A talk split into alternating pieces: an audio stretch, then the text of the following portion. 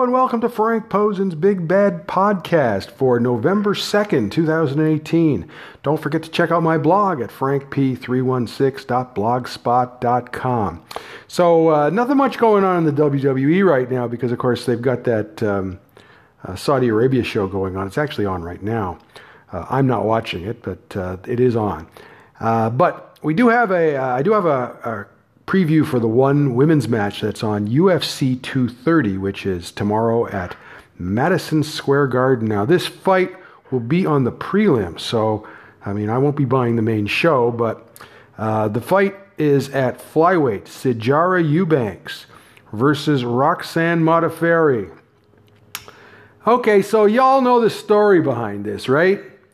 Uh, Sijara was given a title match out of nowhere. What actually happened is she was on TUF 26 and she's supposed to be in the finals and she couldn't make weight and she got sick and then Roxanne filled in for her and then lost to Nicco Montaño.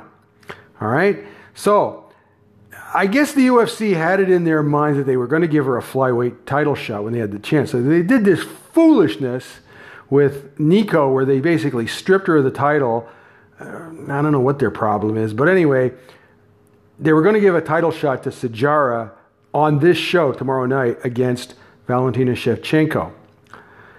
Well, that wasn't received very well by fans. So what they decided to do is replace it with a heavyweight ma- title match, uh, Daniel Cormier versus Derrick Lewis, and uh, Valentina's title shot was moved back to uh, the Toronto show in December um, against Joanna Jędrzejczyk.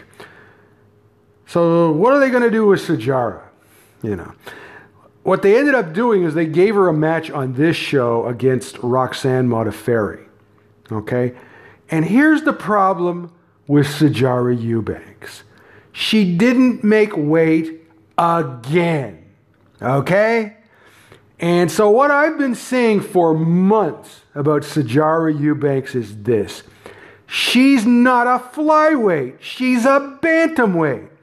She never should have been on TUF 26 in the first place. And if you watch the show, and I did watch it, she had a hell of a time making weights. No wonder she got sick. She had to try and make 125 pounds uh, in th- three, three times in, in a short length of time. No wonder she got sick. And really, before she was uh, went to TUF 26, she never fought at flyweight. Before she uh, she fought at bantamweight, so she really shouldn't be fighting at flyweight. Okay, she can't make the weight. All right. The only time she ever made it was when she beat Lauren Murphy in her last in her last fight. Okay, so she can't make weight. All right, and that's the bottom line. So anyway, she missed weight she's going to give up 20% of the purse. But somebody was asking me today, like, at what point, when do they say, no, you can't fight at that weight anymore? Well, the UFC does do that, okay? They've done it to several fighters over the years, uh, uh, guys who have trouble making weight, guys like John Lineker, for example, who can't seem to make flyweight either. And, and uh, um, I'm trying to think who, oh yeah, Kelvin Gastelum's another guy who's had trouble making weight. Now, the problem in some cases is some guys just don't have proper nutrition. And, you know, sometimes they, you, you know, it's become a cottage industry, guys like George Lockhart and people like that who can uh, provide those services. In the case of Sijara Eubanks, it's not that she needs proper nutrition. She is not a flyweight. She has trouble making the weight every time out and they, she really needs to be a bantamweight. The problem with doing that is she wants to fight at flyweight. You know why? Because she's bigger than most flyweights and it gives her an advantage, okay? She doesn't have that advantage at bantamweight. So I don't know what they're going to do about her, but they can't keep sending her out there and she doesn't make weight. At some point, they have to, you know, figure out what to do with her. The bottom line is she's not worth the trouble because she's not that good a fighter anyway. Okay? She's a mid card fighter at best. It would not shock me if Roxanne beats her. Okay? But I, I, you know what I have a feeling about this fight because neither of them are really finishers is I have a feeling that it's you know going to go three rounds. They'll be patty caking with each other, and um, you know it could be a split decision. Who the hell knows? But uh, Sijara did beat Roxanne in the semifinals of the of TUF 26, but that doesn't mean she's going to beat her today. Like I just think the continual extreme weight cutting in her case is going to cause big problems for her. She's just not going to have the energy, you know.